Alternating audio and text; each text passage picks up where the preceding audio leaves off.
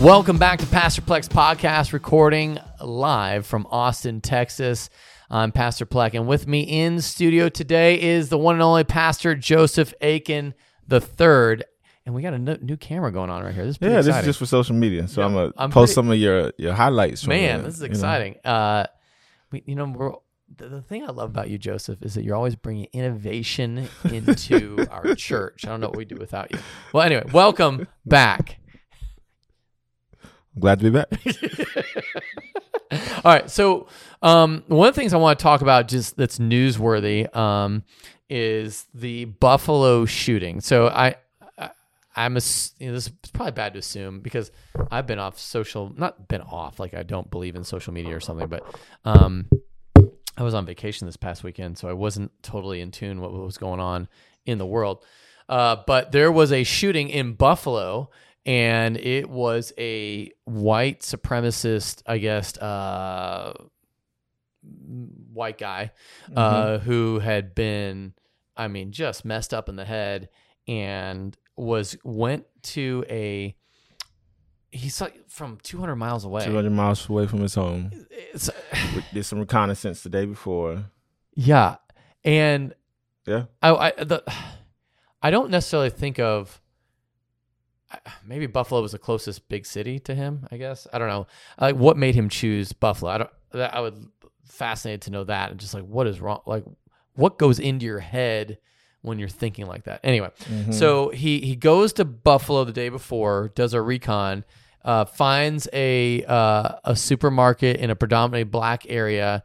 I guess it was a Tom's. No, was it Tom's? No, it was a tops. Tops. It was a Tops Friendly uh, market. Tops food market, and so he he goes there, takes out a couple people in the parking lot. He's got literally, uh, I'm assuming it's like kill the N word on his like uh, rifle. The butt of his rifle. Yeah. Uh, yeah. And you're just sitting there going, this guy is completely jacked up and he is going to, well, no, he did kill. He killed, I guess, three in the parking lot, another seven inside, a 10, 10 killed, three injured. Yeah. I believe. uh, or uh, maybe it was, was it more than that? I feel like it was more than that. It was like, uh, gosh, it, anyway, it was awful, right? So just, uh, yeah, 10, no, you're right. 10 people were dead, three wounded, and uh, just a horrific experience. And this guy is, um, uh, that he that he had posted stuff about, um, you know, essentially, I guess black people are taking over the world, and and he's gonna get removed, and a whole lot of fear really had set into his heart, and he had he felt like he needed to, um, I don't know. This is where this is why when people get that jacked up and when uh, political discourse becomes violent, it is that's the dark place. Anyway, so one of the things that I, I thought was interesting um, was a, a friend of mine, one of my Facebook friends, posted this. Um, Buffalo shooting pleads for our pro-life white eva- evangelical friends to say something meaningful on our behalf, please, please. And I and I, and I appreciate that uh, request um, because I I'm a pro-life. I guess that I'm exactly that. I'm a pro-life white evangelical, uh, and so I do feel like that is necessary for me to say like that is absolutely horrific. That that is one, it's murder, uh, which is one in of itself bad, but two, there's this real fear um, that. I can't even get into the head of it. That's why it's so hard for me to really. But it's just such a dark, evil thing to look at somebody else and say, um, "They are bad. I must be the one that is good, and so therefore I'm going to stamp them out." So do you think, Chris, that that, that he was reacting out of fear, more out of fear, because you had said earlier, Yeah, I thought. out Well, of fear or hate or hate, like, fear. I guess fear drives the hate. and what do you what do you think someone like? I mean, I guess it's hard. I guess. I guess if, if, hypotheticals if and yeah, I, yeah, I don't know, but let- let's just go this way. If if, if he was, uh, I don't know, uh, maybe if he was a really wealthy, you know, individual that had many employees, he might say something derogatory in the locker room. But if he is a person that just feels like he, he I always call it the, the victim mentality when he looks around the world and says, if it wasn't for those people, then I would be okay. And he's like, oh, I'm going to go do something about those people. I feel like his his world probably was jacked up in other ways, and he needed some place to blame, and he go and he took a, a narrative that I guess felt right for him that if if all these black people weren't around, I'd finally be okay. And I think that is a weird, weird, weird, wicked, uh, evil way to go. Mm-hmm. And I, clearly not Christian, clearly not what what God would call someone to do, but just sick. Uh, anyway, so I I, I I appreciate. Um, So what should be the church's response when we something like we're way down here, Texas? Yeah. Like how do we respond to that? Because I mean, I it's like I see this and I, man, it sucks. yeah, I, Like does that mean now I, carry guns now everywhere I go because I have to worry? Is that how people should respond? Because I've talked to people since then, and their response is, "Man, I'm about to keep my gun on me all the this- time." okay, this is this is helpful because I this is why I don't know what. Yeah. So because I don't, I think of Buffalo. I've been to Buffalo. Mhm. Um, I've preached in Buffalo. Yeah. I've been to Niagara Falls. If you didn't know where Niagara Falls was, it's Buffalo. Um, yeah, I've preached in Buffalo. In fact, I was in, uh, gosh, I went with Buffalo not that long ago and uh, preached there. Loved it. It was an incredible experience. But never once was I thinking this would be the center or the, um, oh, this is probably where some racial hostility would go down. Mhm. I just never thought of that ever. Uh, so, but, so then on the flip side, I would never think that Austin, Texas would be that. Uh, but I guess probably Austin, Texas would be more so than maybe Buffalo. I, in my opinion, that's where I would go with that. So, I, I, so that just that is just strikingly weird. The second thing you just brought up is, I, I love the way you put it. Uh, if you didn't know that Joseph is not white, he is black, and so you you just said that you had friends that Mhm. said I need to go, um, what's the right word for that? I need to carry. I need to I need to be able to protect myself. I'm I need to walk armed, right? And, and I think usually that's what um, just your typical white. Uh, I don't want to. Oh man, this going too stereotypical, but in general, your Second Amendment gun loving uh, Texan would say, "No, I I keep my weapon on me because there's a threat all, everywhere." Yeah. Uh, and so, and uh, good people with guns put down bad people with guns, and and maybe that that's sort of like the the mindset. Uh, and Texans everywhere would probably be saying, well, Texans Texans I know would say, well, if if a lot more people in Buffalo were armed, that guy would have been taken out in like two seconds. So that's now we're in, now, now we're in a Second Amendment issue. I don't want to go, go that direction, but it, but it is an interesting sort of thought that that it, even though something happened in Buffalo, it's affecting you here Yeah. or people here Yeah. with saying I need to be armed. Yeah, and and to me, like you said, the threat's always going to be around. Just when you see stuff like this, people are reminded that oh, there's people out there that may not like me because of the color of my skin, Mhm. and so now I, what my response to what happened, you know, a couple, however many thousands of miles away is now I need to be strapped. You know that that's that's someone's response, and not, not saying that it, Man, yeah, it, it's hard, and so I don't know that it just makes you think, man, I'm I've been slacking. It's kind of like when I think about, you know, SROs or the cops in the schools, uh, school resource officers. yes, and how their job is isn't kind of being on the streets and doing all that kind of stuff. And so when stuff in school happens, it's like, man, are we equipped to handle something because we're not nat like we're not going through the training or it's not constantly facing adversity, and so. But as soon as we see this in the country, things like this happen. It's like, man, oh, I need to be ready yeah. because it can always, you know, Well, I, to be honest, I didn't think I. This is the last. So if if you've been following, if anyone's listening, been following the news of late, it's been um, uh, the uh, the big social media presence has been all about the the Supreme Court and Mhm. the um, abortion and that whole thing. So I was think, you know, I was like, you know, I, I, you know, like with church, I was like, you know, this would probably be a time when somebody might try something at a church, uh, thinking it would be a like on a pro-abortion person coming to take out a, you know, we're a clearly a pro-life for, for, for advancing life. That that's what was my only thought. But to have a a white supremacist person go and kill somebody, uh, kill somebody, kill ten people indiscriminately just because he, there is like this fear or hatred that you people have taken something from me and uh and I'm going to make it right. It's just bizarre to me. But what it does, I think, what does need to be said is that there is, and that, this is where people get angry at me, uh, you know, on the conservative side, is when I said there's still a racial issue in our country, and uh, I mean, and, and not that I feel like this shooting sort of points that, and we can say like, well, there shouldn't be. I I get it. I agree. There should not be. I agree that we have laws set up that should instill equal um, the equality of the view of the dignity of human beings, but clearly Mm-hmm. uh, there are still people who, and not just. Uh,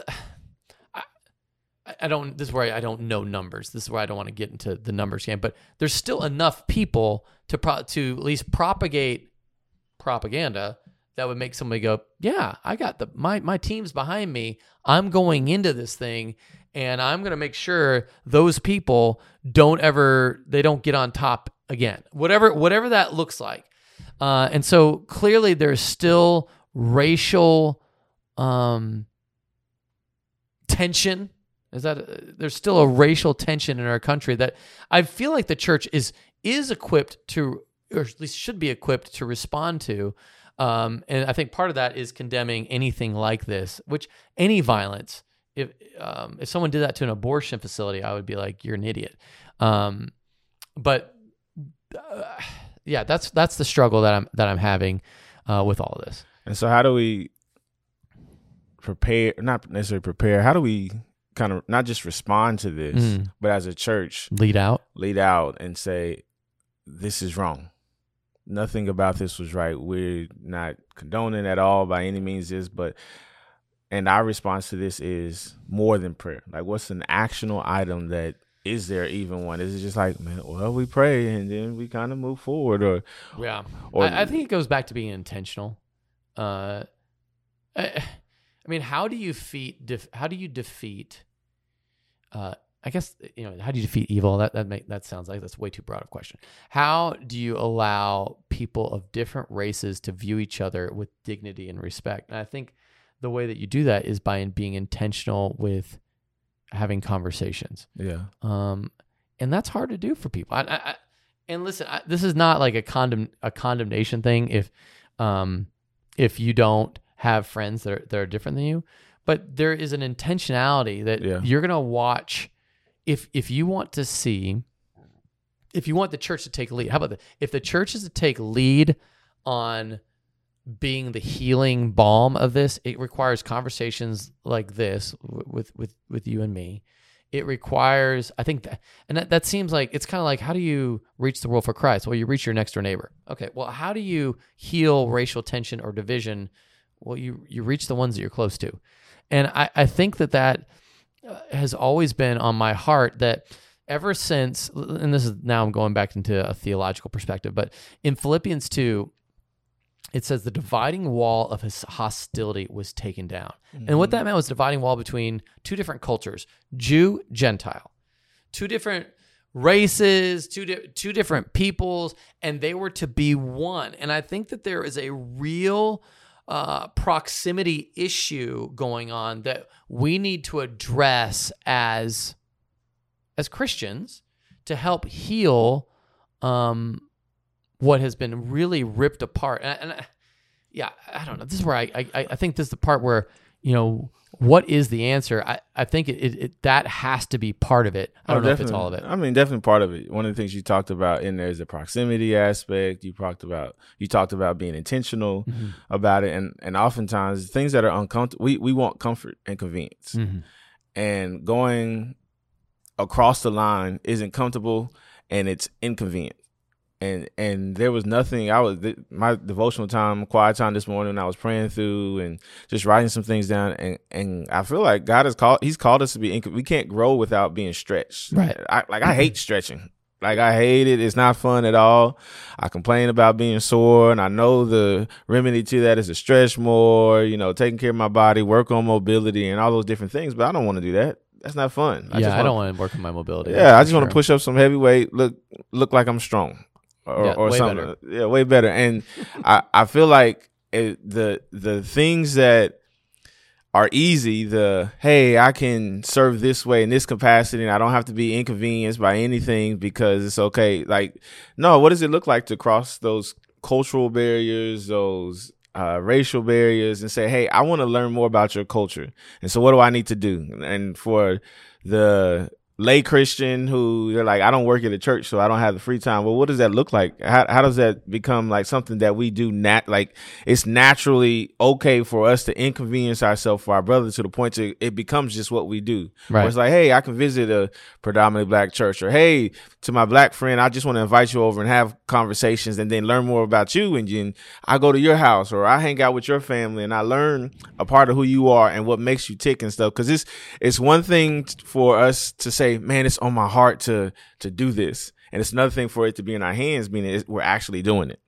And so I don't know. I, I, I, I see this and I, I mean, it's sad. I mean, I see it like, oh man, I, I hate. So I mean, the, the feelings that you have, uh, for me, I think my feelings when I when I read about this initially was, oh crud, here we go again, Mhm. another idiot doing something dumb, and I don't have, I don't know, I, I don't, what's the right word for that? I don't, it. I'm not sitting there thinking I need to go get strapped. yeah. But, uh, uh, so uh, tell me how it makes you feel as a black pastor at a predominantly white church uh, to to experience that. What is is there anything that you're sort of like I don't know hoping for? Is that even a right word? I, I, like like from Personally, messages personally. Uh, personally for me i don't necessarily say man i need to uh, carry a gun everywhere i go Right. no more than i did before. Like Right. this doesn't make me say right, not this for me personally. Yeah, i know yeah. for others that i've talked to for them they're like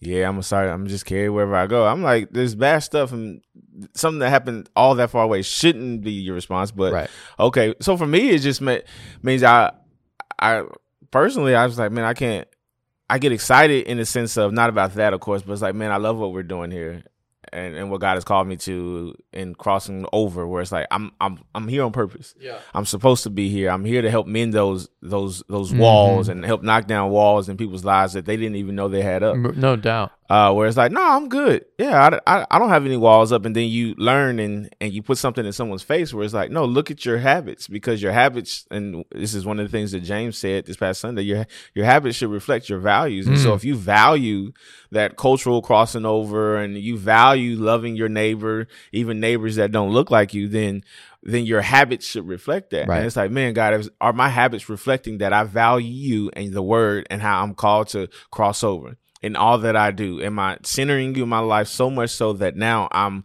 walking down this road and I'm okay with being inconvenienced and I'm okay with inconveniencing because we, I mean, the things, and it's one of the things God told me this morning, it's easy to inconvenience ourselves for our kids. Why? Right. Because we, they're the object of our affection. We love them.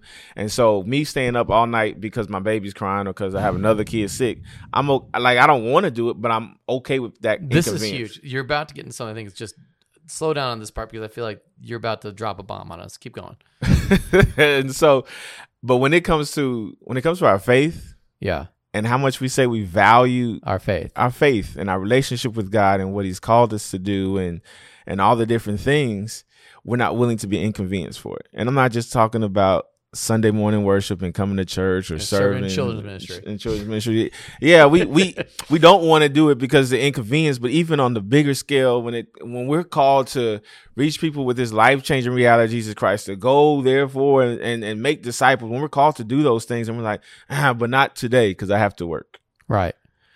And so I, I just for me that was me this morning. I was praying. I was like, God, I want to, I, I want to be okay with inconveniencing myself for you so much so that that is people understand that I value my love for Christ. I value my love for what He's called me to do. I value my love, and it's not because I'm a pastor full time. Because if I have to go work another job full time, I'm gonna still do this because I value that relationship with God.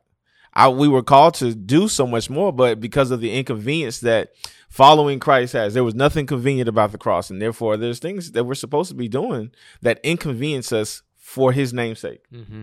So that's just my. I mean, so much more. That's kind of with me. I was like, I have to be willing to be inconvenienced for the cross and Right. being okay with that. Yeah. Uh, what Yeah, I, I feel like we I get into a solutions mindset with this Mm-hmm. of like what's and I, and I think part of the, the answer is to sit in the uncomfort and to sit in the Yeah. lamentation of, hey guys, something really bad happened and it's sad. Yeah. And uh, I think weeping with those who weep, uh, but having conversations like this, um, I think are important. And, and this is why I want to challenge you know anybody listening, watching, you know, text us 737-231-0605 or go to pastorpleck.com and you can leave your question there. Would love to really engage this because this is something that I don't think it I I can only imagine that after this there's going to be either a copycat or maybe a a counterattack or a counter riot or there's going to be something that everyone's going to say see and then they're going to point to a generalization and and like it's going to go into another flurry and i think if if we don't lead out in what it means to have a relationship beyond what's comfortable Yeah. then who is i i, I guess that's i think that the struggle that i have because I, I i you know again as, as one who probably leans probably way more conservative than most is that the the part that i run up against conservative people and they, they, this part we don't agree is like even if you had the most conservative values let's just say you're like pro gun pro jesus pro life wouldn't you want to have relationship with people that are different than you to impact them with whatever your message was? As me as a christian i want to impact them with jesus. I want them to know